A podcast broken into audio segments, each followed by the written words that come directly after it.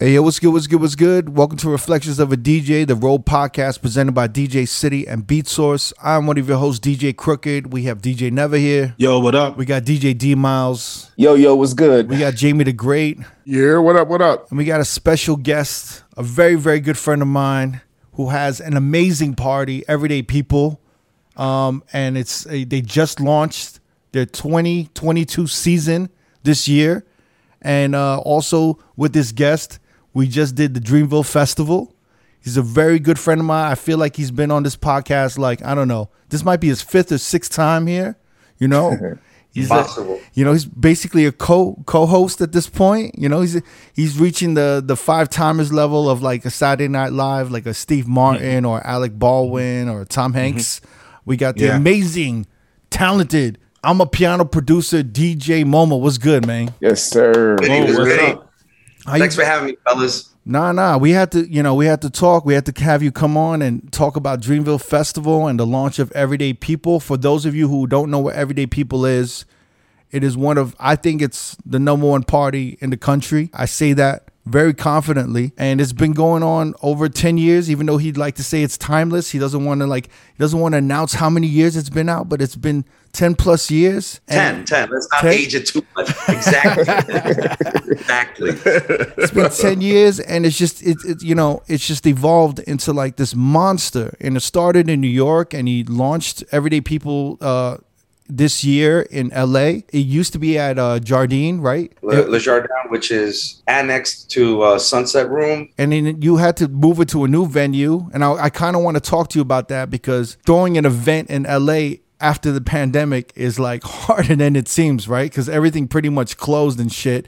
And if not everyone kind of shifted their businesses. They're not doing events anymore. Uh, so i, I want to talk about that. But this new space you have which is the beehive it was like i don't know i, I felt like there was 2000 people there it was insane I've, it was like a mini festival One thing that we're conscious about doing this year is we're kind of trying to consolidate. You know, um, 2020, before like the pandemic hit, we were going to do more cities than ever. Probably had like maybe close to like 18, 20 cities, right? Coming out of lockdown, I think we're taking a different approach. There's diminishing returns to try to get everywhere. It's it's a lot of work to set up all those events. It's truly it's very expensive to travel nowadays, you know. Some of us are getting a little older. My partner Maine made a very good analogy. He was like, you know, Delta doesn't fly out of Poughkeepsie. You know, you want to get on a Delta flight, you got to drive to New York, right? Delta doesn't fly out of, I don't know, Fresno. You got to maybe drive to like Sacramento or LA. So we're approaching everything like hubs, you know. Our East Coast hub, Northeast is New York. Southeast, Miami, and Atlanta. Uh, West Coast, LA. And then uh, up north, you know, we're trying to do Toronto and uh, maybe Detroit or Chicago. And then in Europe, we're consolidating to London because it's probably the most lit out of all the European cities we do. And on the continent, we're consolidating to South Africa, and maybe we're going to keep Ethiopia because I have a soft spot for Ethiopia. But that's like kind of like the global strategy. And whereas we were going to do Brazil in 2020 uh, before the pandemic hit, I don't think it's in the cards anymore. So that's that's kind of like the strategy that's driving everywhere we're going. everything's still in transition though. Like not everything's opened up, and we're also still feeling the after effects from the pandemic. So when you were throwing your shit in LA, I remember you even hit me up like, "Yo, do you do you know any venues that we could throw this LA shit?" I mean, this was even from last year, you know, ongoing to this year. It's something that's very counterintuitive about Los Angeles. It has the most predictable weather in the world, and there's hardly any day party venues. You know, Yeah. something that holds 800 to 2,000 people is very, very limited. And when Le Jardin, when they changed their business model to uh, just a restaurant and bottle service, um, Yeah, because we they're, used to- that's a that's a known venue. They have all types of events there. They had the do over there. They had all kinds of shit over there. for whatever reason, you know, they've been caking up. They switched up their model, and they're like, you know, why deal with eighteen hundred with fifteen hundred people when you can deal with like two fifty and make twice the profit? Like, I'm really not mad at them from a business standpoint. They switched to like full on restaurant with really expensive bottle service, and and they've been killing it, and they've been very upfront with us. Like they held us down pre-pandemic. When the pandemic came, they were like, "Yo, this is our business model. This is how we're gonna stay alive," and we was with it. But to pivot and to find another venue was really, really hard. Um, last year in 2021, we did a, a, venue called Rolling Greens, and it was amazing. It was probably about the same size as Beehive LA, but it cost like sixty to seventy thousand dollars just to produce it.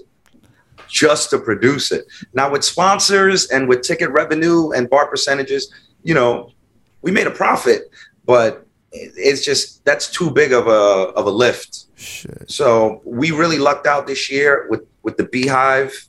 It's in South Central Los Angeles. It's right off the rolling 60s. As I've heard, yo, that's LA. crazy. We was in the fucking hood, dog. Yo, you know what's, what's crazy when I was driving there because I literally, I literally drove straight from Vegas, and I, I have literally my great grandmother's house is almost in walking distance to that spot and I grew up in that house and never even knew that that area existed. So for for it to be like in the heart of South Central like that, it just had a, a, a energy, like a nostalgic energy for me. And it's beautiful. Being from LA, that was that was that was just insane, bro. Like nothing that I could have ever felt in Hollywood. You know what I mean?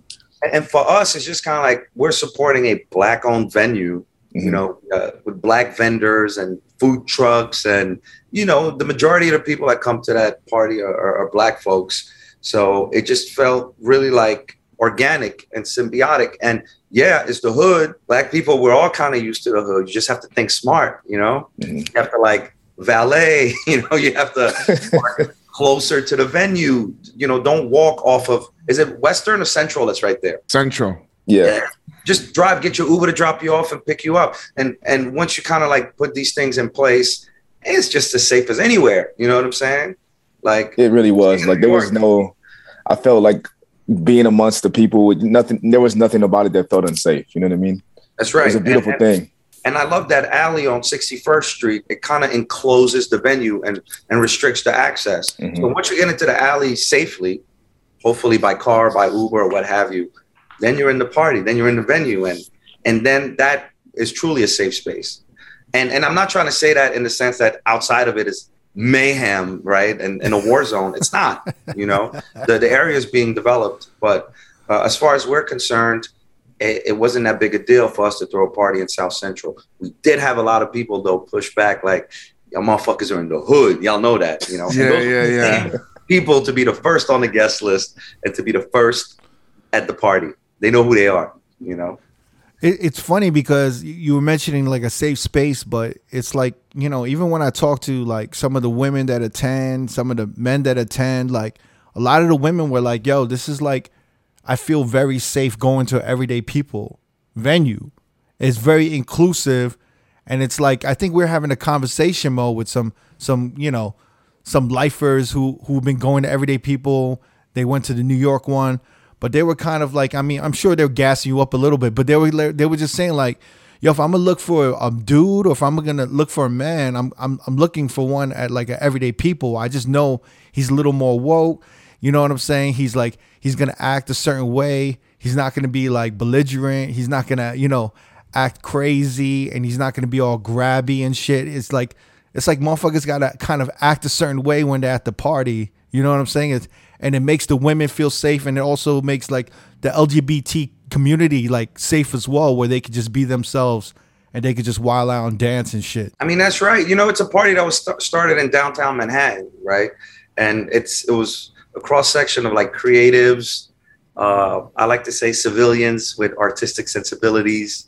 You know, like me, I was an engineer, but I was also DJing at the same time. So I was I was a civilian with artistic sensibilities, and of course, the LGBTQ plus community. And and where the party thrives the most is in cities where we're able to replicate that mix.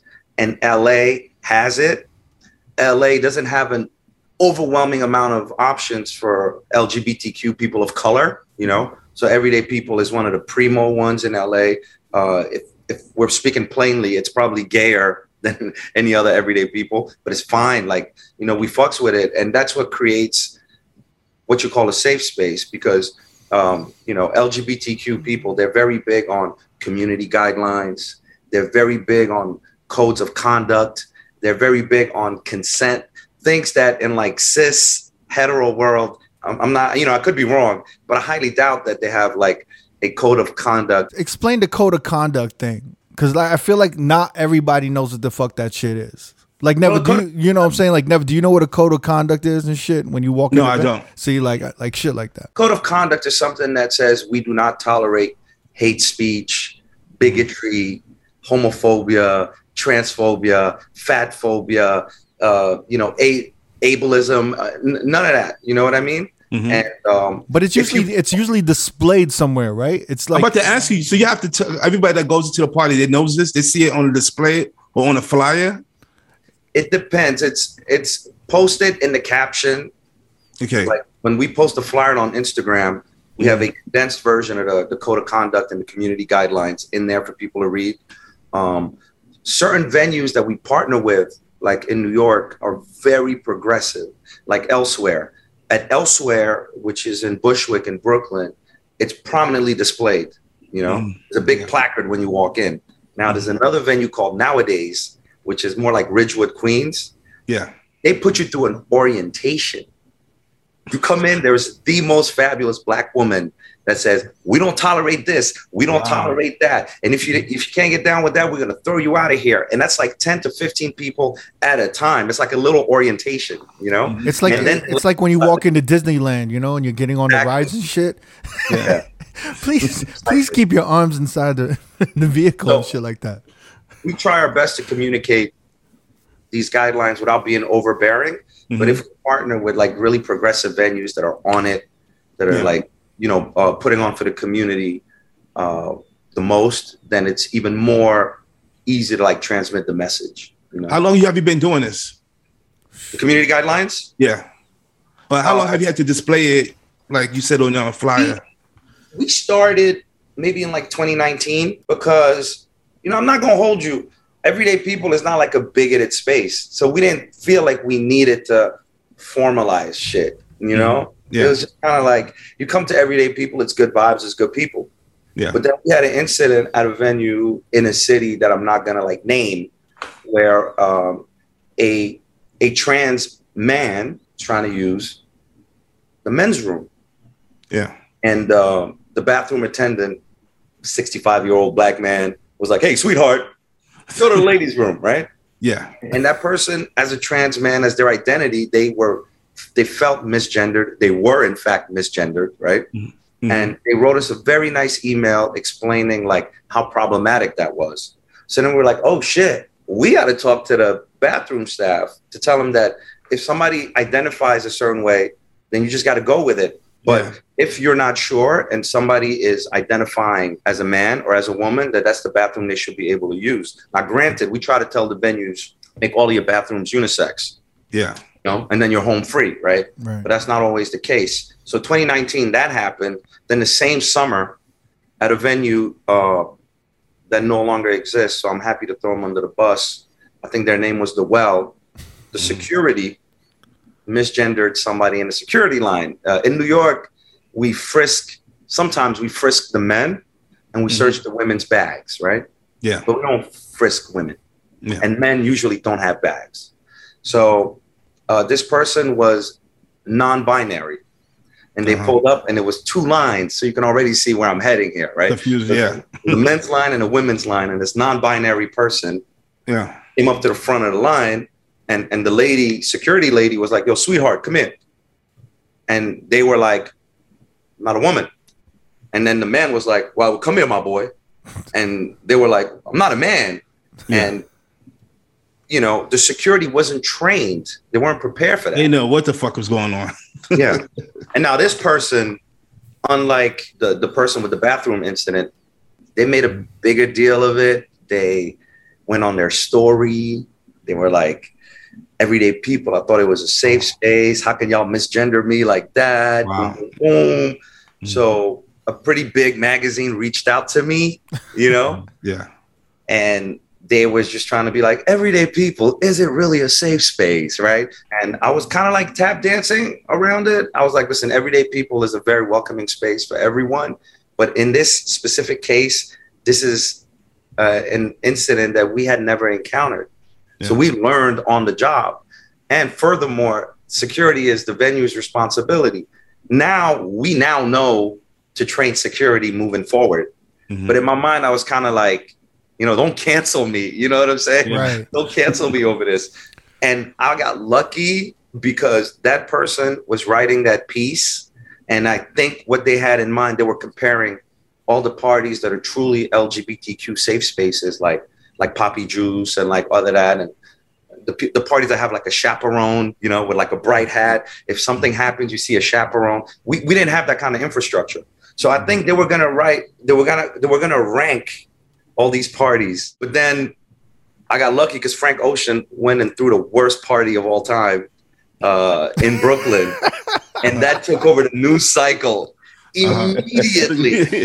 he took the heat off of you. he was trying to do a sex positive LGBTQ party where like like harken back to the old days before HIV, where you know if you want to get your freak off, you could get your freak off or what have you, and it was going to be totally a safe space.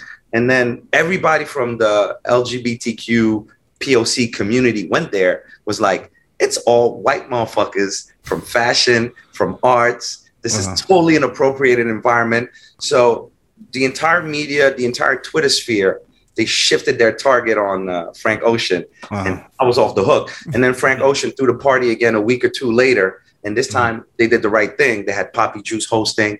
They had all the people of color stakeholders in the community hosting, and and the story kind of went away. And in the interim, you know, it gave us the opportunity to be like, yo, we got to tool up. yeah. We got to make sure these community guidelines are published. We got to make sure we train security, we train venues, bartenders, we train our guest DJs. Um, you know, so to, to limit those kind of incidents. And you know, so far, knock on wood, uh, it's been working out. It's good. It's funny because I was, you know, I was with you the time when all of this was going on. This is like kind of like a two, three week span, right? Where we were kind of like hanging out and it, it'd be like 3 a.m. in the morning and you're like drafting these emails like a response. And you're Yeah. like, you're like, Crook, how does this sound? How does this sound? And you're like, I'm to switch this around. You send it to people, you like revising the draft and everything. And it was like, it was pretty stressful though, because it was kind of like, you don't know how the media is to take this you know, or the press is to handle this, and they could they could just really just go after you guys. You know what I'm saying? It was just, and it was just it was really unwarranted because you guys were just in a place of good, and it was just one of those incidents where you had to just like kind of educate yourself, educate the staff, and just kind of evolve as things move forward and everything. I had to put on my ACLU like lawyer hat, and I'm not a member of the ACLU, and I'm not a lawyer, but that's how I had to like draft everything. I had to be very, very careful on that interview. Um, you know, So, Moma, you handle all the PR yourself. You don't have a firm or anybody working with you. no, we ain't got no PR. We ain't got no PR. If we're doing an event with a with a brand like we just did LA with Diageo, Uh-huh. they have a whole PR machine behind them. Yeah. and they'll want to interview me or they want to interview my partner Saada, so on and so forth, because they have their own kind of like earned media metrics and stuff that they need to hit, you know. Mhm. Yeah. But we don't we don't have PR. It's you know it's social media and the people. The people Wow. are our PR. You know. I'm wondering in, in the case of uh, the incident where it was like you know where security wasn't trained. What what did they do moving forward when someone non-binary comes through? What what is the the new procedure? You you ask them to choose. You'd be like, listen, do you want to be patted down? You have to step in the men's line. Do you want us to search your bags? Then you got to get in the, in the women's line. But you Hmm. still can't circumvent security, no matter what your identity is. You know what I mean? Right, right, right, right. It's it's funny because a lot of people throw their own parties, you know, and it, they have it on a smaller scale and it grows slightly and slightly. But as it grows, there's just so much more that you have to handle. So even last year when you guys did it in Rolling Greens, which was like that looked insane because you had barricades set up, you had security, you had your own bar set up. I mean, like just organizing how many tables you need, how many banners you need, how many security. Uh, you know what is the what is the map? How to map things out? Where do we station everything? That shit is a lot of work. Even when we were uh, we were at the South Central one this year, the one that you guys just launched at the Beehive. You know the way it was organized was great. The space was great, and honestly, I was very impressed. I was like, yo, this was really easy to get into. The layout was amazing. The sound was really spectacular. Like you guys went all out on sound because there wasn't one section of wherever the fuck I was standing where I was like, yo, the sound sound like shit. It sounded It is. legit everywhere, yo. That sound was insane. I actually heard the party before I saw it. Yeah. I'm saying like we, we all felt the bass like two blocks away as we're pulling up. Like the, the Yeah. cars Yep. were rattling. So I was like, yo, this motherfucker did not skimp on sound. But I know this is 10 years of you throwing your own parties and having to do all of this shit. 10 years of throwing everyday people, Right. Only 20 years throwing my own parties. 20 right? years of doing your own shit. That's right. but I, I knew I saw that experience of just like how you lead people. You know, where's the bar set up? You want to make sure, you know, eh, eh, the bar is accessible pretty much everywhere. You know what I'm saying? And like where the tables are at or like where everyone's stationed. I think the only thing you didn't uh you didn't foresee is how many people would sneak up on stage with you in the DJ booth, right? yeah, yeah, yeah. That we we actually had a call about that yesterday. How to manage the stage? Um, because in in New York we have all our dancers. You know, our our, our Afrobeat dancers. They and our South African. They provide so much energy, and they kind of unofficially run the stage. You can't just pull up on them.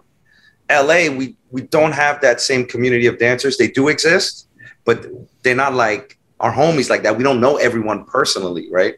So the stage is smaller, and LA. Let me just rephrase this: Hollywood. There's a real desperation for proximity and to be seen. So this stage was pretty quiet. It was just myself DJing and uh, my host Jito. By the way, shout out to DJ Sugar Shay and DJ Tiger. They killed the early set from three to six. They bodied that shit. I did from like six to fifteen to 10, just me and Jito. And I was up there doing my thing. I was working hard, but I was truly missing my dancers, right? Truly missing them. Like, man, the energy they bring in New York, it, they give so much to the crowd. It takes a lot of the heat off of me. I can let songs play longer. I can play deeper records, so on and so forth. But I just felt like I was kind of like slamming joints nonstop. And then Janelle Monáe gets on stage and you know she gives me the eyes and I know she's just she loves ratchet music. And I think I might have played Make It Rain, Travis Porter, into like a whole Waka Flocka set. And she started twerking to the crowd in front of me for like 15 minutes. And, and you know, that's why I love her to pieces because she gave so much energy to that crowd. And I was like, wow, everybody's going crazy. The heat is off of me. I feel like I have somebody else entertaining the audience. And then Bas pulled up on stage with Diddy, you know, and Diddy was there, like just like chilling, taking it easy. Okay, this Pouring is some this is the moment. This is the moment. Diddy has arrived at everyday people, right? Yes. Mr. Bad Boy himself, Mr. Take That, Mr. Take That, Take That, Take That, came to everyday people, right? Yep. What Did. what does this do for everyday people? Janelle Monáe has been a a, a longtime friend of everyday people and the party and you guys. Diddy walking into your party is a completely different thing. You know what I'm saying? When I think of. Diddy, I think of LIV Sundays. You know what I'm That's saying? right. A completely different. When I think of. Diddy, I think of the tunnel. a tunnel, right? Too. Thinking Biggie and shit. There's a long history with Diddy. You know what I'm saying? Everyday people is not a spot I would think he would come up. You know, he and he would roll up. Like let's let me give you a little context. I'll give you Okay. a little context. You can't just um, say, "Oh," and then Bas came in with Diddy. You know what I'm saying? Right. That shit makes. I'll give you How the fuck? How the fuck is Bas cool with Diddy? Like when no, did that happen? No disrespect to Bas, but come on, Diddy, man. this is the backstory. You know, I think Bas was in a session with Diddy last year in the Bahamas, and you know How? his- How was that? How? In the Bahamas. Who was there? I don't know. He got invited. What happened? Yeah, I think he got invited. I think Ali was mixing, uh, mixed by Mixed by Ali, Ali. who was uh, you know, the, T- the engineer behind all the TDE hits. Right. You know, him and Bas are really tight. Ali's my dog. He's been to South Africa with us a bunch of times. Really cool dude. And I think, ho- however this the connects worked out. I mean, like mind you, like Bas, he's no small thing. You feel me? That's Dreamville. That's Cole. That's my brother Ib and all of that. Th- th- They're all like big time. And if our listeners don't know, Bas is Moma's younger brother, and you're also your younger brother is Ib, who's the president of Dreamville and manager to J Cole. That's So- right. So it's all this Hamad brothers uh, in the the Dreamville whole universe. industry ecosystem, Yeah. right? Like I'm the nightlife, I'm on the DJ, I'm on the party side of thing.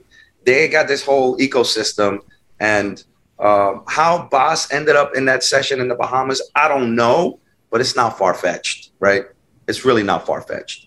Um, It's a little. at- It's a little weird. It's a little weird. It's a little like I wouldn't connect those two, but somehow they connected. All right. I probably wouldn't either, but there's been there's been weirder pairings. There's been more unexpected pairings Yeah. in uh, the music industry. Because like, we, we think about you know Diddy's catalog, it's like hello, good morning, and then it's like I look at Bas, and you know it's very different, different like directions in music. So I would never think, you know, But you hit the nail on the head. Diddy is moving in a more soulful R and B feel good direction. That's Yeah. the kind of music he wants to put out. I think um, for the past few years, his social media has been about love and unity and all of that.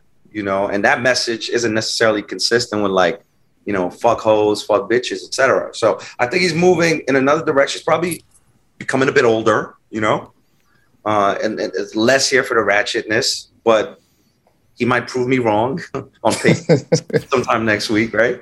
But but the thing is, he's moving into that soulful, feel good, like happy vibes kind of space. I think for himself personally, you know, and he had seen um, stories from everyday people in LA last year.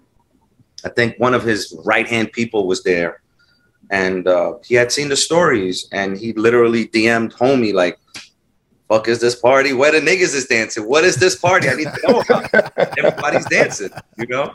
because And- because typically in hip hop parties, especially like live these big room hip hop parties, right? These mega hip hop joints, even in like Hollywood. even in down south and strip clubs, nobody's dancing. No, Especially it's just always a look. fellas ain't dancing. They smoking hookah. They popping bottles. They throwing ones in the air. They're throwing, you know what I'm saying? They're throwing, making it rain.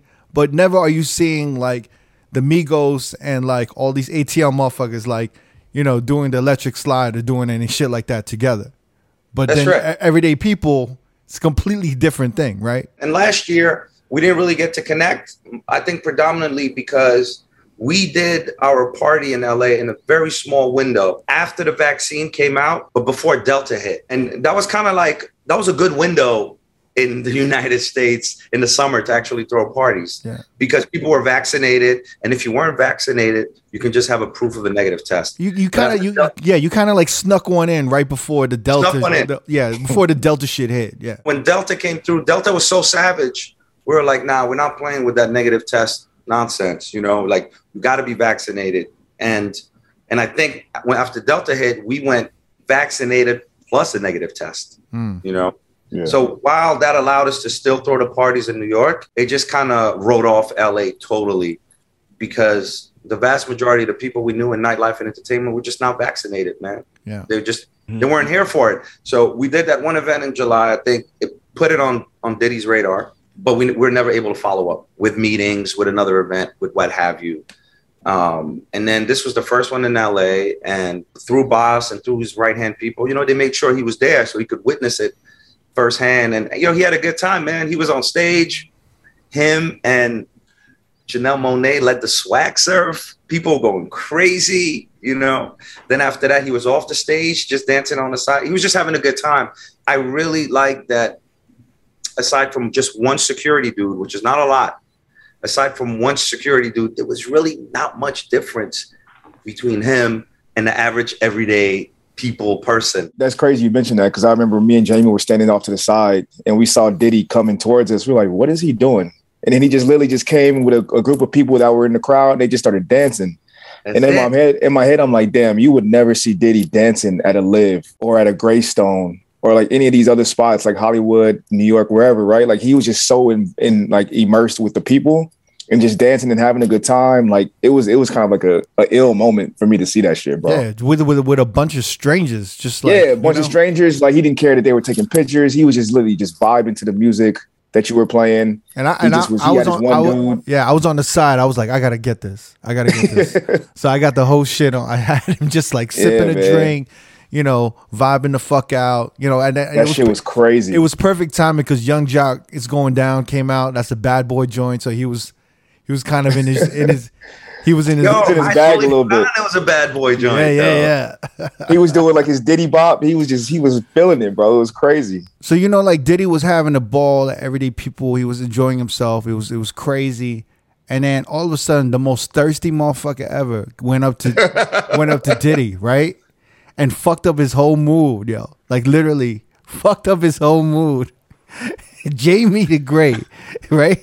He says he, you know, like he, he's like, I'm best friends with Quincy. You know, Diddy was like a stepfather to me and shit like that. This dude goes up to Diddy and Diddy, like, you know, was kind of like, yeah, yeah, yeah. Like, you know, you ever seen that, um, that Jay Z, uh, the documentary on uh, MTV when he was like in the South and there was like a promoter in the club in the South that was like harassing Jay. And after a while, Jay just pushed the shit out of him. You don't remember that shit?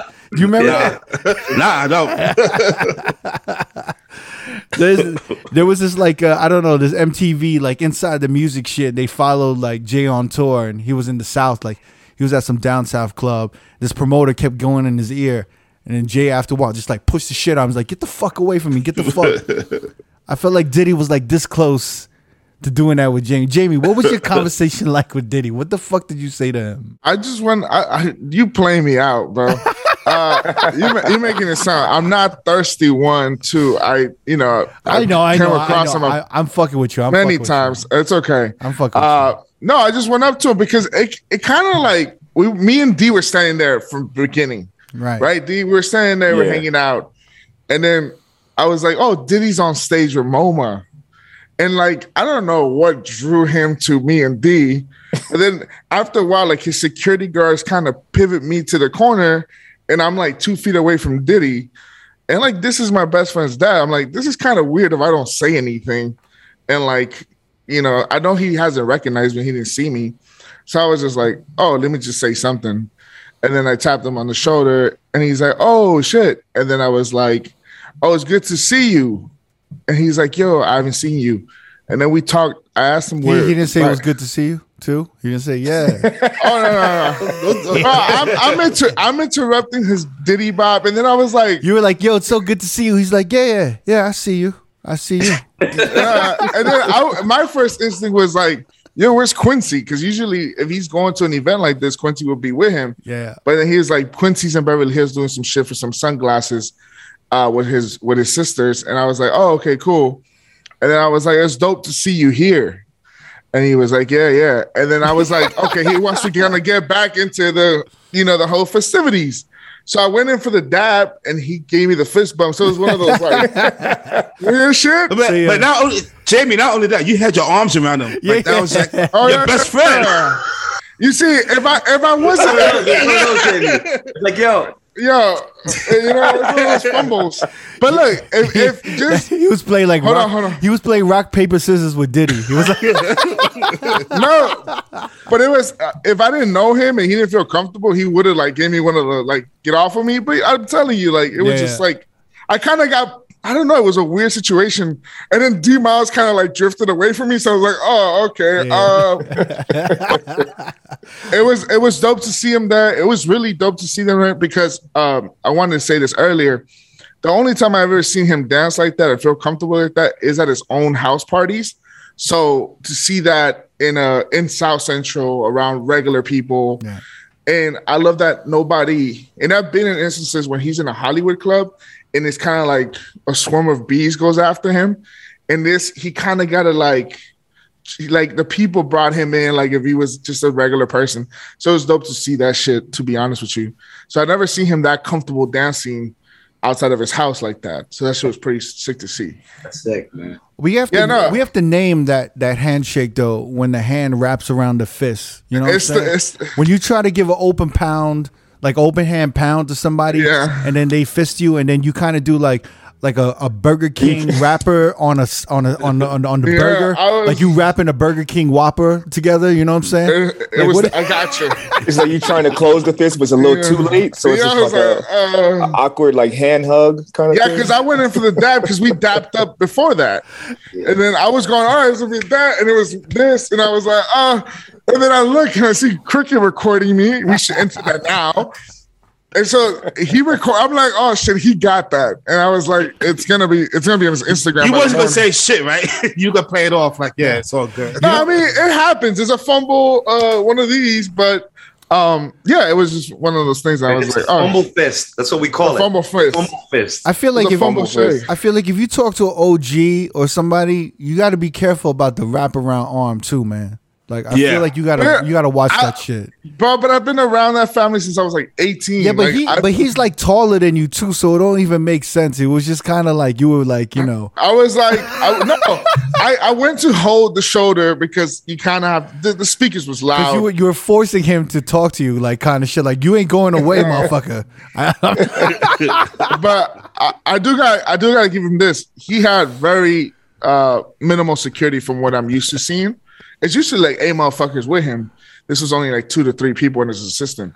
So it was it was it was dope to see that shit. Even in South Central, like he was by himself, really. yeah. So No, you know, Now- I, I'm gonna tell you something. I was filming because I will give you props. I was shocked that he would he knew you- he did recognize you and he was talking to you, but I just so happened to capture, you know, yeah, the uh, the rock paper scissors moment, and then, uh, but no, but I was I was actually capturing because I thought it was like cute that you guys knew each other and you were like saying what's up and everything like that. No, because it was it was a dope, it was a cool moment to see him witness, you know, Yeah. something one of our, one of our boys has built, and it's like, like it's not, it's hard to get pe- like you have to pay Diddy to be at your party, Yeah, and, and the, the, the ticket's not cheap, and for him to just show up and show love to Mo, and and it was it was an incredible thing to see, and it was just dope. It was a full circle come around, so I was just like, oh shit, it's dope.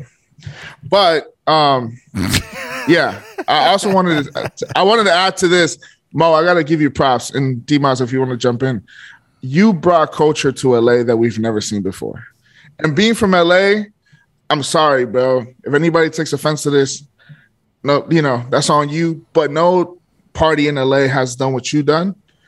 Uh, being an outside party uh, from New York to come to LA, but I've never seen a party in the hood like that outside of a house party that gets raided by the cops by 10 p.m. So you brought a whole ass culture that the West Coast has never seen. No, Yeah, no. yeah. There's no- there's probably not too much I can add to that other than um the parties that I was exposed to early that had that kind of energy, but um and just felt safe, completely safe, were more of like on the jazz culture side because my grandparents were heavy into jazz and reggae culture.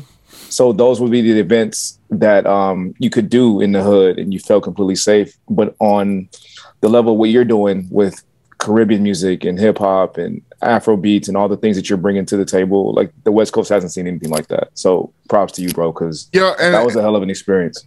and and and those parties that he's mentioning were like end of the summer parties, and they were like at a they were like at a park, and there was no entrance. It was kind of like, you know, it was promoted a lot, but that's the whole summer. Yeah. Sorry, that's the whole summer, and you just did it. You're doing it, you know, every other month from what it's looking looking like. So I'm giving you props for that. I give you your flowers for that. Oh, wow, yeah, that's right. Yeah, and man. you know, I like the fact that he can kind of like experience the, the energy. And there were there were some other like famous people in there. Saweetie was there. Um, you know, obviously like Janelle Monáe, Jaden Abbas, that's all family. They've been supporting the party since day one. Um, and I don't know who else was in there. Like there's some actors and things of that nature. But I like that they all experienced it through the lens of everyday people. Moma, I, since Diddy was at your party, are you worried it's going to ruin your party? Like a bunch of rappers, actors going to be there, and it's going to. The only way it would ruin the party is that there was 800 celebrities there, and that's never going to be the case. like mm-hmm. the people are always going to like dominate and set the vibe, right? Yeah. Celebrities have to fall in line with the program that's already happening versus the opposite. Yo, it's- it's good to see because, you know, I've seen it. I've seen how much work you put in over the decades and decades on into this shit, and I, I want like kind of the younger DJs and you know our listeners to know that this shit takes a long fucking time, and it's like everyday people just, you know, wasn't started five years ago or nothing. It's like accumulation of of experience for 20 years like you just said. You know what i'm saying? And it re- and i can really see it when you expand a party to 2000 people and it's running smoothly. Knock on wood. You know what i'm saying? It's it's really a testament. So i want to big you up and i want to big up your whole staff. And i know how hard your staff works and your you know your partners. Almost you know We have the greatest team, man. Sawdust, Sinclair, Maine, Giselle, Eris. We got our hospitality people, Caslon, Chito on the mic, Sharnita hosting and dancing. I mean, I could go on and on. Even our door people are part of our culture. You know, in LA we have Henri, Mark Henry, and Alaska. You know, just their vibe, what they project from the door is very important because that's the first part of the experience. So, you know, our content team, Nunny, our videographer Nunny is more than a videographer. He's borderline a host now because so many people know him and they're so comfortable around him. They really serve. They give him a lot when he puts them behind the lens, in front of the lens. I, you know, what I mean? I, love that you notice how talented uh, your photographers and videographers are. You really champion them a lot. Of, I mean, you champion a lot of the people that you work with, but your videographers and your photographers, you really champion them. They've actually created the look and with you, you know, of what everyday people looks like to to the point where other parties in other cities are copying your flyers. They're copying. They're even taking the pic your pictures, right? They're literally taking recap pictures from everyday people and they're posting it and they're making it their flyers and they'll be like, yo, come to, you know, feels good oh. Sundays. You know what I'm saying? And it's every it's an everyday people crowd and shit. Yeah, somebody said that we're borderline becoming a stock photography database for Black Joy. You know? Which is interesting because that could be yeah. another business. I don't know if I'm interested in getting into that, but we do have the rights to all those photos. I just feel kind of weird about using people's likeness like that, even though technically I have the right to it because of like the the terms of usage and the rights that are involved uh, with the ticketing aspect of things. But yeah, I mean, it's a, it's a, it's like a database of Black Joy stock photography. You you actually, I don't want to put you on blast, but you did go in on some Miami motherfuckers, right? Who took who were taking like a lot of your images and visuals, and they were using it for like one of their parties and basically trying to like emulate an everyday people vibe, kind of, right? Not not just Miami. There, there was like there was two instances in Miami. There was two instances in Brooklyn. Um, there was an, a couple of instances elsewhere. Um, you know, Brooklyn, I knew the folks. So I was just like, yo, if you're to use our photo, credit our photographer, Kadeem. You know, Kadeem is, he's the day one photographer of everyday people. And he's the one who really set that whole tone of capturing moments as opposed to posing like, you know, those nightlife websites. Um, and in, in Miami, I didn't really know the folks, but I was like, hey, you guys are using everyday people photo at the very least. Um, you know, credit us or something like that, you know, or give us a shout. And then they hit me up in the DMs, like, oh, oh no, they hit me up in the comments, like, oh, I thought everyday people was for the people. I was like, oh no, this is some fugazi bullshit. At that point, I was like, take it down. I'm not even talking to you. I don't know who you are. And I think they took it down, or maybe they didn't. But I, I do have like a threshold of tolerance for stuff like that because I understand that, you know, black people, we haven't been portrayed that widely, that universally with images of joy and happiness, right? Like this is relatively a new thing. We've been able to take shape of the dialogue thanks to social media, right? Before social media, there's two people, two black people featured in People magazine or what have you. You know what I mean? we had to go to our own map. Now with social media, you know, black people are everywhere. People understand how we move. Taking over Twitter, you know, like I always say, there's no such thing as black Twitter. It's just Twitter, you know? And by the same kind of like frame of thinking, I think the photos that we put out there, they're pictures of other people.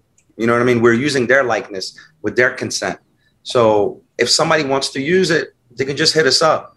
But Cass is just like fraudulently, you know, just trying to like use them without approval, without hollering at us. I just think it's a violation, you know. So I have to let a few people know. It's weird because it's flattering, but it's just it's just like blatantly stealing at the same time. It's like trying to capitalize off of like a, a formula that's working, but having like literally no intention.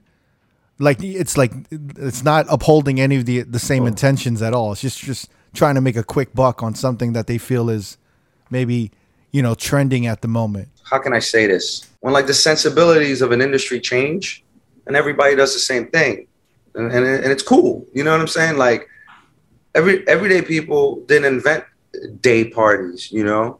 I was i became introduced to like outdoor day parties through the do-over and i was like wow this is an incredible concept You know, why don't I do this for people of color in New York? You know, where day parties in New York prior to everyday people was, you know, bagatelle champagne brunch, which was like Euro douchey, Mm-hmm. or you had Danny Krivit doing January 1st, which was a legendary day party. It's a house party. It's inside of a nightclub, but it doesn't have the elements of like outdoor and sunlight and so on and so forth. We adjusted the sensibilities where day parties become so widely accepted for black people that people call them brunch parties, even when there isn't food. It's weird, you know? People just say, I'm going to a brunch. And so, um, you know, all this to say that I understand that people want to like, they're not necessarily imitating or copying, it's just what the industry is doing. But you can't go and take our IP, our intellectual property, other people's likeness, you know? I noticed in LA, you played a lot less Afro beats and Amapiano and dancehall and soca, you, eh, but than you would normally in New York. You know what I'm saying? Right. And we always have this conversation. We have this all the time about the difference in New York and LA and shit. But you, I, I really, I mean, over the past few years, you you notice that, and you have to like pull back on that shit. Because I know when I go to the the New York everyday people, it's predominantly dancehall, Afro beats, Amapiano, and even Afro house, where you're playing Afro house for a little bit at the, towards the end. I think in, in, in New York, the mix is like 50% hip hop and R&B and then 50% Afro Caribbean. And then depending, and in the Afro Caribbean, I throw like dembow and reggaeton. And, uh, and in the hip hop and R&B, I'll throw like Jersey Club and stuff like that, which, which kind of goes off. When you're in LA, it ends up being 60%, 65% hip hop and R&B, you know? Because I, I can only but go so deep in the crates especially because so many people are discovering the party. These are not like the the day one LA people who came to the party in 2015. There's so many new people, but we'll you know we'll work them, we'll educate, and I'm pretty sure that the ratio is going to move more in the favor of Afro Caribbean. It won't ever be that 50% like New York, but you know if it's like 55, 45, whatever, I'm with it. You know. because Amapiano is so big in New York, right? It's popping off in New York, Africa, in Miami probably too as well. And Little, yeah. yeah, and I'm kind of wondering. I'm, I feel like everyone's calling everything Afro beats. They don't know the difference between Amapiano and Afro beats. And you dropped a whole, you know, a couple of EPs of your own production with Amapiano, and even still, everyone that I know that loved what you know everything that you dropped. You know what I'm saying? Which was dope they still like you know they think it's Afro beats. They they they still kind of put it in this realm of Afro beats. So I kind of want you to kind of, you know, kind of break down Amapiano and just give us a little bit of education on the shit right now. You know what I'm saying? Because it is it is popping and it's growing and we're hearing it more and more. And I think it's inevitable before, you know, pop culture or pop producers start incorporating it into pop music at some point. You know what I'm saying? And I'm starting to hear it a little bit, you know? Um, yeah, well, well, Amapiano is is South African. Afro beats is predominantly Nigerian, but there's a mm-hmm. lot of artists from Ghana who make Afro beats. There's a lot of artists from, you know, Tanzania who make Afro beats, and then you just kind of end up hearing Afro beats production on a lot of stuff coming out of the UK, even coming out of the states, right? But it's something that's centered around Nigerian music, and it's kind of mixed with like loosely dance hall production and some R&B style arrangements, right? That's that's the Afro beats. That's Wizkid essence. Amapiano is uh, 100% South African, and depending on who you ask, it either originated in the townships of Johannesburg or the townships of Pretoria. And it, it's take it takes a lot of elements from Kwaito, and Kwaito has a truly interesting history because it came out in the mid 90s because what you got to understand about South Africa is during apartheid, there were no South African artists being showcased. You know what I mean? There were no pop black South African artists. So when apartheid was officially ended in 94, you had recording artists that started to emerge. And what a lot of people from the hood did is they took house music, like 120, 125 BPM, and slowed it down to 105 Mm. and just rapped over it, you know? So they invented this kind of like style of rap that went with house music that slowed down at 105 BPM. If you fast forward 20 plus years, what they created in the townships with with Amapiano is that they sped up the house that was slowed down to 105. They sped it back up to 110, 113 BPM. They added real jazzy chords. And after about a year of that, they introduced the same style of rap vocals from Kwaito and overlaid it on top of the Amapiano. So that's what you have now. And then the addition, the like the the 2020 edition is that really big boom, boom, boom Mhm. log drum, which is a preset in um, FLS in Fruity Loop Studio. So that's kind of what Amapiano is, and it has a very like militaristic kind of snare, which comes from another genre from the 2000s over there that they called Bacardi. So it's it's a mixture of all these influences, and it's creating this crazy mix that we have right now. It's tailor made for the way that South African people party. I always say this when people try to ask me about like the cultural differences. If you're in Lagos, if you're partying in Lagos in Nigeria, in one night, in a six hour span, you're gonna go to six parties. You're gonna spend an hour everywhere. Bottles are gonna come out everywhere. You're gonna hear the same songs everywhere. You're gonna bump into the same celebrities, promoters everywhere. In a six hour span in South Africa, you go to one party and you stay there for six hours, and it's like a slow build. And people get progressively drunker and drunker, but no one really gets washed until the very end, which is pretty impressive, you know? Six hours of drinking and partying. And the music is made that way. It has a really long build up, about a minute, a minute and a half.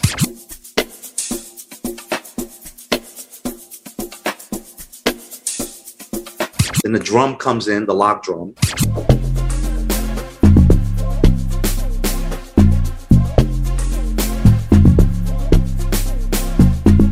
Then they break it down again for about 16 bars.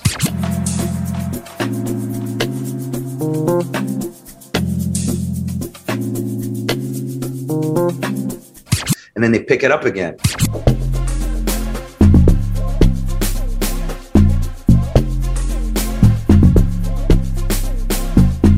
You know, you're supposed to let all of that happen.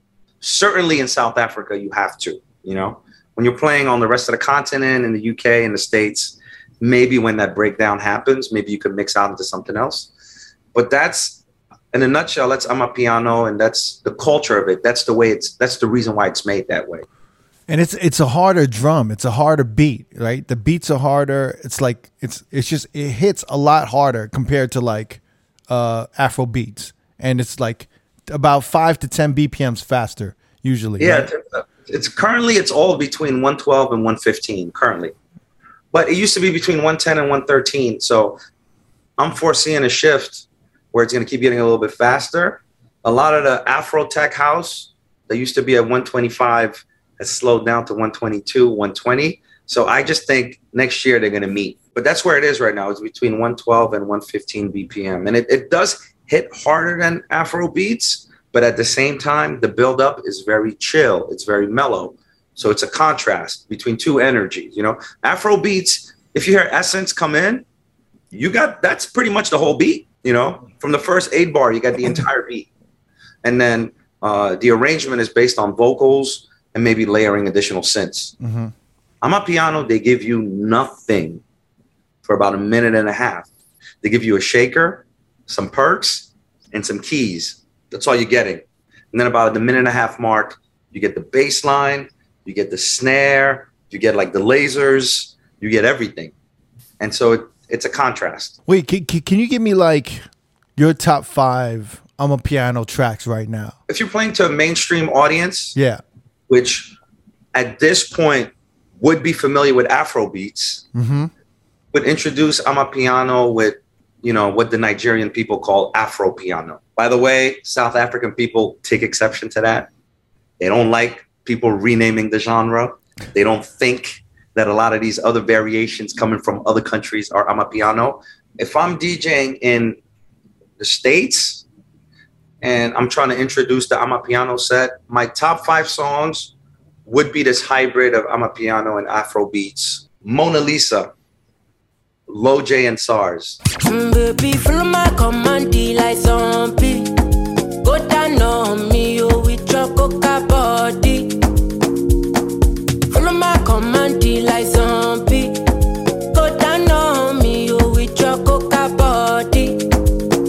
It's an Afro Beats record, but a tremendous Amapiano production. Champion sound, Davido and Focalistic.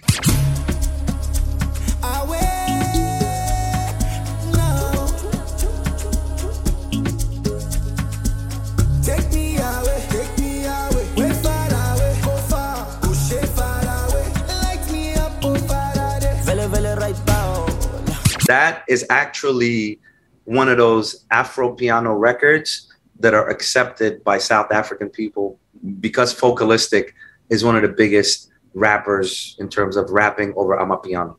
And he's South African. We all know who Davido is, you know, huge artist. So you got Champion Sound, you got Mona Lisa, you also got the Amino Amapiano. You want to chill with the big boys? Yeah. You want to bomb bomb? You want to bamba You wanna tea with the big boys Now you the wrong, get the kitty, you the wrong Get the cat off, we drink with the top cup Ah, Wait Take a see how thing goes you know, it, it still goes off. I think it's a bit of a gimmicky track. I don't love it. Like I love played it. I love saying that over and over we- again. Before we were recording, Cookie kept saying it over and over, and I was like, "What is that?" You want the bamba? You want the bamba? You want to chill with the big boys? Yo, I, I want to get into beef with somebody, and I uh. want to say that shit to their face, like, like you know what I'm saying. Right before we're about to scrap, like, oh shit, you you want the bamba? You know what I'm saying? You want to chill with the big boys? That's what I want to do. I can't wait to say that. I I think the lyric is you want to chill with the big boys, but I like you want to G with the big boys. I like that one better. yeah, it's definitely chill. You want to G with the big boys. Another one that was really big in in 2021 was Paradise.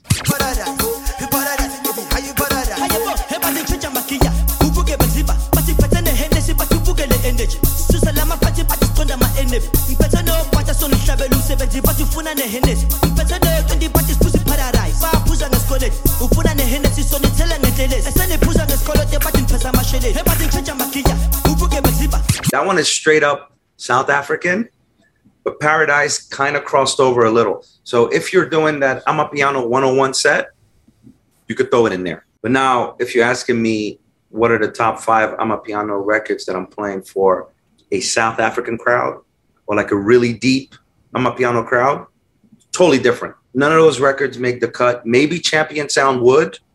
Paradise, because it's from early 2021, would be played out. It would be like an opener record. So there's obviously there's the song that Uncle Waffles, uh, that beautiful DJ from South Africa who went viral on Twitter, uh, through that song is called Adiwele. Adiwele is by Young Stunna and it's produced by Kabza De Small. Uh, that is still huge to this day in South Africa.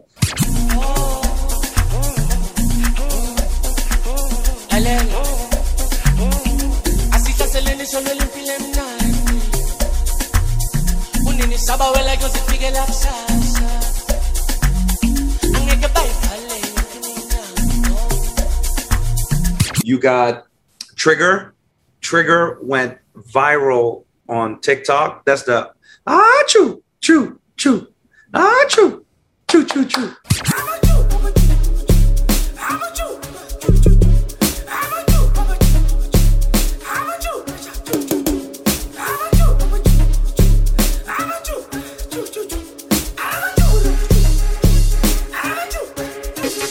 I don't know if you guys are familiar. If I sound crazy, let me know. you got 66 by uh, Felo Le Tee and Myztro.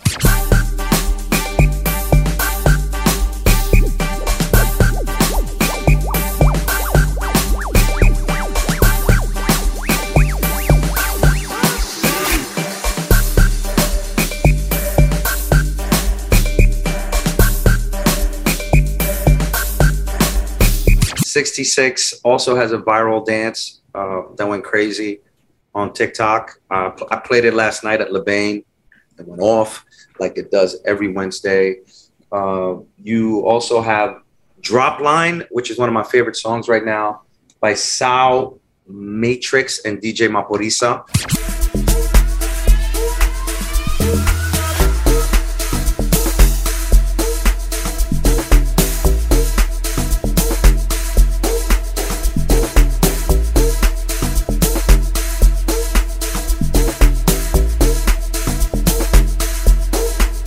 It has a pretty easy dance that everybody can do, and it's led by the DJ. You essentially you put your two fists up, clap, clap, drop it down, and then eh, you know rinse and repeat.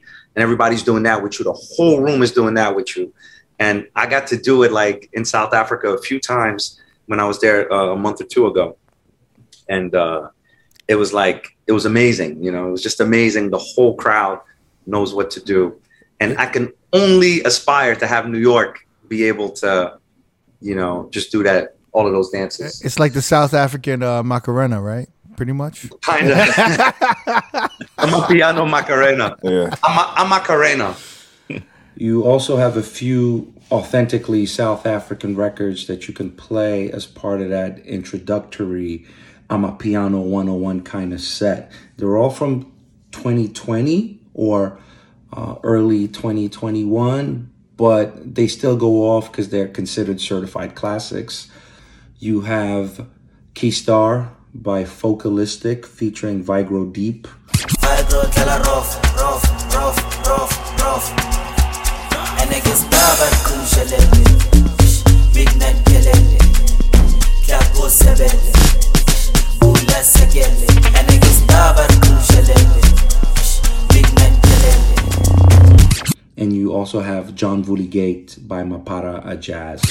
I say, dog.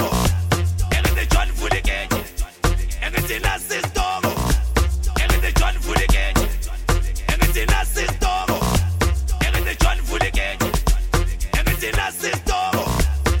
by Mapara the gang. So those are certified bangers, and they will always hold you down. Hey Mo, I had a question. So a lot of the music that you listed, um, th- is the turnover really quick with the songs? Like they might be hot six to six months to a year, and then it's kind of like it's the kind of old news. Yeah, if, if, if, if that long. Yeah. Six months is really is really it with Amapiano because they move so fast. Really? You know, they the producers are in the studio like you know 80 80 hours a week they're just working you know they make 50 60 records a week nonstop you know Wow. and the way they distribute the music is through these WhatsApp groups. Got these WhatsApp groups where a bunch of producers are in them, some DJs are in them, some local promoters or what have you. And they just drop it in there. So you don't have that pipeline of like, oh, I'm going through a distributor, oh, I'm doing this and that. They put the music out. People get it on WhatsApp. Then these websites like Fakaza.com will get it off of these WhatsApps and they'll post it. So it's it's high quality. It'll be like a 320 MP3, right? And then, you know, 10 days later it'll be on iTunes. Mm. And then if the if the record actually makes it to um to like charts or hits, then they'll shoot a video. So it's a the, the pipeline is totally upside down.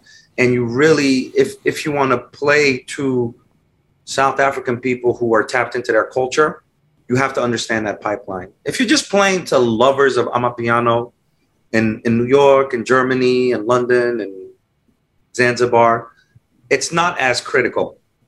But when you have 100, you know, South African people in front of you or 200, you better know what time it is. And don't play a record that was played out eight months ago because they're not going to give you that same energy. You you were tell you were telling me it's impossible to get these records. Like you have to like search, you have to like hit motherfuckers up on WhatsApp. You can't find these records. They're like gold. Some of these Amapiano joints, right? when they first come out, yeah, like you'll see somebody do a TikTok video that'll go viral and it will say original audio, right? It won't have the. It's not on iTunes. It's not on Spotify. So you gotta wait. You gotta wait maybe like two weeks to be able to get the song. But then once it drops after two weeks, they're easy to get. They're on like like I said, there's a website called fakaza.com. Get a lot of Amapiano downloads from there. It's free. Um, and at some point they make it to uh, iTunes as well. They don't always make it to the iTunes US store because you got you got this US store and then you kind of got like this rest of the world store. So a lot of times I'll be needing a an an, an HD version of a song and I'll just like text my peoples in London. I'll be like, "Yo, is this on the UK store?" And they'd be like, "Say less, I got you." They'll download it and send it to me. So you got to figure out ways to get the music. Or sometimes I just hit up people in South Africa and I'm like, "Is this on the WhatsApp group?" It's not in mine. Can you send it to me? So you really you really have to be tapped in like locally with like these DJs and these producers to like get these these this music like To get this music that's kind of mainstream. Now, yeah. there are other WhatsApp groups for stuff that's purely underground. That's Yeah. never gonna hit Spotify. That's never gonna hit iTunes. That's what I never was. gonna. That's what I was talking about. Those underground shits that you try to get. All right, well, those are underground. Those are not the same songs that I'm playing in prime time at Amapiano party, right? Mm. But the last hour, like the wind down, the last 30 minutes of the night, when I'm trying to get more soulful, you know, that's when I play those records. Yeah, yeah, those are impossible to get. You literally have to be on WhatsApp with the producer from the township in South Africa who made that record. That's Yeah. crazy. And they hit you upside the head, but I love it. It'd be like five dollars per wave file. I'm with it, you know. I said I'm buying ten. Then you PayPal homie fifty dollars. In South Africa, that goes a long way, right? And I know they don't charge me the same rates as they would like local mugs. I'm with it. Like, mm-hmm. let me be the whale, right? Like, go, go crazy. Drop what it, do you need? Dropping fifty dollars on on music.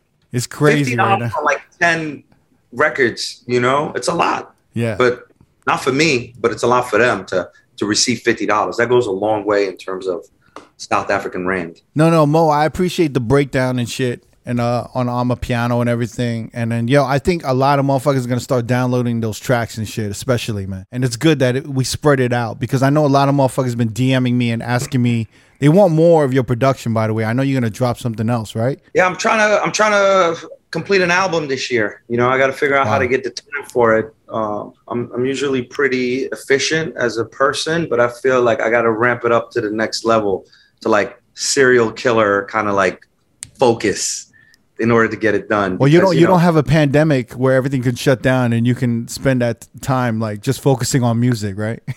right. That's right. When I was when I was at Dreamville Fest, I was actually talking to DJ Puffy about this. Shout out to DJ Puffy. Shout out to booked the Dreamville Puffy. Fest. right. Yes, Uh, sir. Who killed it. We were saying that um, we made a lot of music during lockdown, but then once we started DJing again, it wasn't a matter of having the time.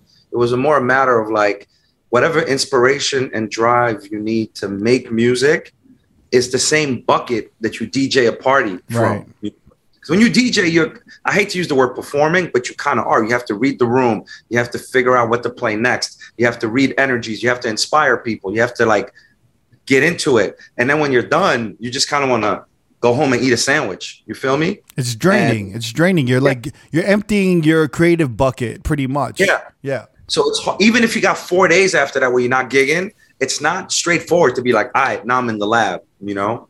And also, we spent a lot of time researching music, preparing music, setting cue points, all of that. That's all from that same bucket. So I was having that conversation with um, with Puffy where I'm struggling to find the time to work on music, but I'm I'm gonna make it work. I'm thinking, if we're being real, I'm thinking I'm gonna get like a personal assistant for the first time in my life Ooh. just like just to like free up an extra like 15 to 20 hours a week so I can focus Yeah. on the music or else I'm not going to make it, you know. These gigs are really draining. By by the way, uh, I missed Puffy's set, but you know, from what I heard at the Dreamville Fest, and I, I, I and I don't deny it at all. I, I don't question it at all. They said Puffy fucking destroyed that shit at the at Dreamville Festival. He, fu- I heard two highlights was Puffy and Dana Lou, and then Momo was bigging. Actually, Momo was actually bigging up Jamie and D. Uh, they he said you guys did a great job because I th- I think if the lineup was like, right? I think the lineup was like Don. Oh, shout to Donovan Jar too. Uh, Yes. Shout to Drew, Drew Bird, and uh, Sean G. I heard they got it. They got it popping, and then you guys got on right after uh, Donovan Jar, and you guys kept it going, and, and y'all were killing it. And Mo Mo was uh, pleasantly surprised. He's like, "Yo, these guys, they did their fucking Yeah. thing." you know, like I'm I'm I'm highlighting uh, obviously Puffy and and Dana Lou and uh, you know D Miles and Jamie, but that's only because those are some of the few sets that I personally got to witness. Like Mhm. the uh, the Dreamville, the park was so big that to get from the, the main stage to the DJ stage was a, was a true trek. You know what I mean? so sometimes we have to wait for the golf carts. Sometimes we would just like troop it. But so I didn't get to hear everybody. I didn't get to hear Get Live, for instance. You know, like I really, um, I'm not gonna say I fought to get Get Live on that lineup, but you know, I was kind of like, this is one of the best DJs in the world. You know, he's, he's fucking need him. nasty. I'm actually kind of mad that I missed his set, man. I was like, you need him on this lineup. It's going to be a good look for Dreamville, you know. Um, I fought for Dana Lou, obviously, but again, I didn't have to fight because I'm, I'm, I was curating the whole thing. It was the everyday people stage at Dreamville, and you curated Yeah, it. because everyday people say shout out to Adam at uh, at Dreamville. You Adam know, Roy, yeah. yeah, Adam had hit me up maybe in like October or September. We went for tacos like around my way, and he was just like, "Yo, I want to do a DJ stage at Dreamville Fest," and we just kind of started like ideating on it. And I thought of like, why don't we include Road Podcast? And initially, I was gonna have Road Podcast open on both days. Uh, under the premise that you guys would then interview every DJ. So Road Podcast will kind of be an associate to everyday people on the stage Yeah. as a, a DJ presence, you know? Well, it was, it was almost like we would be hosting the DJ stage. In, in, Right. You know what I'm saying? Yeah. and then something really interesting happened uh, when I submitted the programming for the for the festival. They were like, "You didn't put anyone against the headliners." Saturday, the headliner was Lil Baby. Sunday, the headliner was J. Cole, and I was like, "Why would I put anyone against them? That's a throwaway set, you know." Right. Like everybody's going to be at the main stage, and they were like, "There's new rules and regulations being rolled out in light of what happened with Travis Scott and all of that." That they want multiple activations at all time, you know, for security purposes. Mhm. So they were like, we still want somebody on that stage. So I thought long and hard about it. I was like, I can't, in good conscience, put anyone against Lil Baby and, and J. Cole. So I'm going to take the hit. And then they added two DJs at the last minute. So I was just like, you know what? I know the other motherfuckers that's willing to take the hit and that's not going to trip is Road Podcast. So mm-hmm. I kind of consolidated our sets Saturday versus Lil Baby, DJ Moma and Road Podcast. Sunday versus J. Cole, DJ Moma and Road Podcast. Let's just say that Saturday was way more successful than Sunday. Yo, but but we were fighting. We were fighting a few things. We were fighting a few things, Mo. We were fighting a UNC game versus Duke right next to us. We were fighting Wizkid at a point, and then we were fighting Lil Baby at the end of this. At, at So the let's just say, uh, you know, for the listeners, So- Crooked only got it on Sunday. Yo, wait, So wait, Saturday, wait. So break down, yeah, the Saturday. Who was spending Saturday and Sunday? Saturday would have been me, uh, Jamie, and D Miles, and then Sunday would have been me and Crooked, and that's exactly how it went down. And like Jamie said, the Duke UNC game was being shown on a huge screen, uh, in in a field right in between Wizkid and us. So Yeah. there was a lot going on, but Lil Baby hadn't gone on yet. Lil Baby went on during our set, um, and then on Sunday it was just me and Crooked versus J. Cole, and it was pretty lonely, man. Yeah, yeah. Damn. Pretty lonely. like I let me listen, Jamie and D Miles, I was like, I'm gonna let them go first. We did like 20, 20, and 20 in Mhm. terms of 20 minutes each. Jamie set it off. You know, he came in with like some T Pain, 2000s R&B and hip hop, and he just, you know, kept them there. And then D followed with like mostly 100 BPM type of hip hop shit. You Yeah. know, I think you guys read the room perfectly. You know, and then I got on and I tried to play a little Afrobeat. If anything, I lost the room. You know, I might have cleared it a little, but it was cool. People were heading towards Lil Baby at that point. Uh, but yeah, both the y'all sets were super dope. you know, super tight. And I was just like, oh yeah, these guys, I could tell they they play in clubs a lot. They're working DJs, you know. There was no like moments of doubt. There was nothing sounding like like wild. It was just like, yeah, these guys know what they're doing. So it, it was great because I was so tired. Uh, it was like the first day of Ramadan. I was Oh, fasting yeah. and um, I just been running around. I'll call it a campus, but I've been running around the festival grounds all day long, making sure everybody was set up in their trailers. I was basically on this golf cart with Jody. Shout out to Jody. Shout Shout, out out to to Jody. Jody, man. Yeah, Jody took care of DJ hospitality. She was the point of contact. Uh, she's the homie. She's from Brooklyn. She lives in Atlanta, but she's been doing stuff with Dreamville at a at a few festivals. Uh, and so Jody was there for us, man. Anything we needed, she'd pull up in that golf cart, take us take us to the trailer, take us back to the DJ stage. If, if somebody needed a band aid, I think DJ Puffy kind of like injured his hand He again ran into the screen. against the LCD panel because he had everybody doing the soca dances, right? Yeah. Went to the front of the stage, and so Jody looked out for him. Um, yeah, I don't think we could have did it without Jody, and and I couldn't have probably held down that first night without Jamie and D Miles. So shouts to y'all. Nice. Yeah. Good. And I will I will also say, man, like I've I've been to a bunch of festivals and I've never I've never been to a festival where everyone was just so chill. The shit was just like a vibe. Like it felt like I was going to like a family reunion or something. Listen, Like, it, just, man. it just it was no egos. You know what I mean? Like everyone was cool. Even when we did interviews, like you know, everyone's obviously got their own agenda or whatnot, but for the most part, everyone that we approached was cool. You know what I mean? Like it was just it was a lot of love, man. I like I really like that shit. I've never been to a more peaceful, better organized festival. Um, obviously, we were on the artist side of things. Mhm. So, but even I've been around like artist VIPs and backstage and all of that. And there's always some sort of tension or like people are running around frantic. There was none of that. And for the people that I know that was just on the ticket holder side of things, they said the exact same thing. You know, so I got to give a shout out to, to Dreamville, to ScoreMore. I think they put together one of the best festival experiences I've ever been a part of. I've never actually been to Coachella. Mhm. I've DJ'd like activations around Coachella, but in terms of production value and logistics and execution, in my mind, I figure that's how Coachella must be run, you know.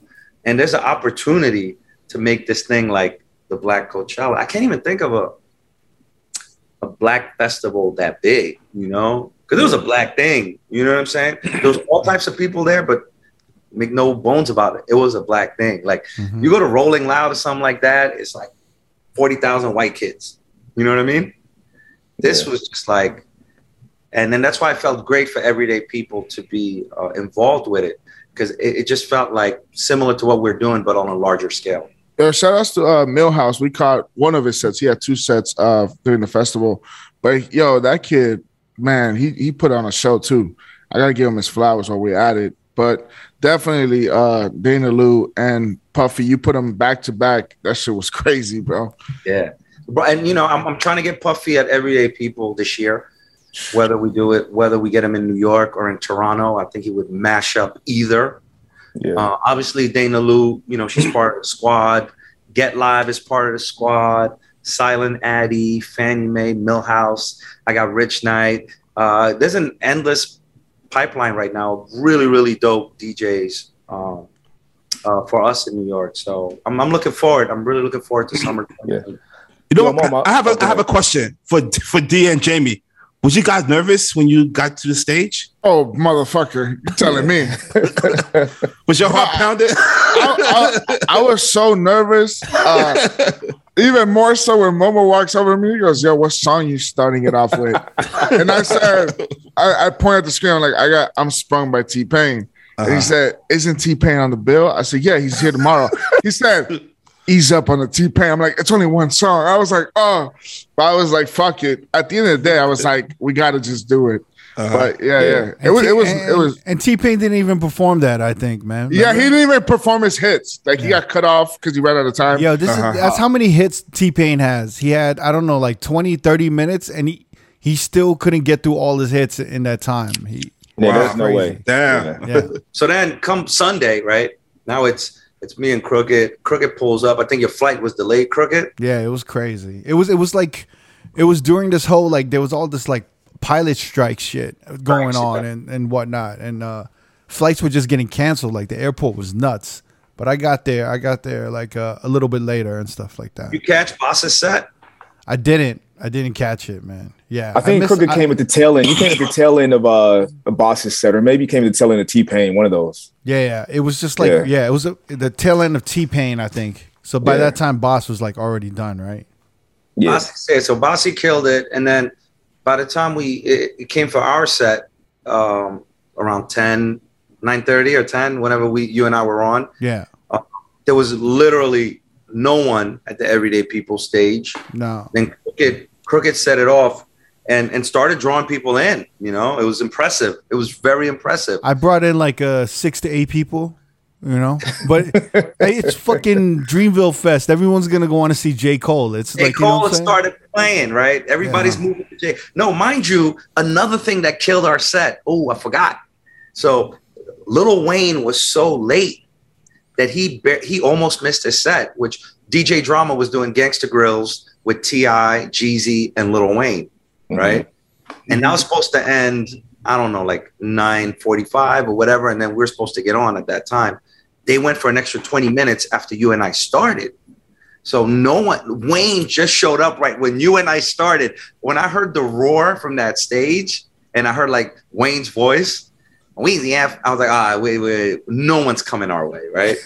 so now we starting, and then by the time they ended, it, created a really small window for everybody to walk across the park to get to J. Cole, like a like a 10 minute window. And we could see it. It was a mass exodus. People just walking towards Cole. He hadn't started yet you know, Crooked is DJing his ass off. About six or seven people came our way. I think two of them had food. So they wanted a spot to sit. You know what I'm saying? So two of them found a spot to sit and they were eating their food. A couple of random people were smoking. And then this one girl, God bless her, just came and twerked by herself for me and Crooked for about 25 minutes. I think I, I think I got video of this shit, so we'll we'll put the video in it. It's pretty sad, but you know.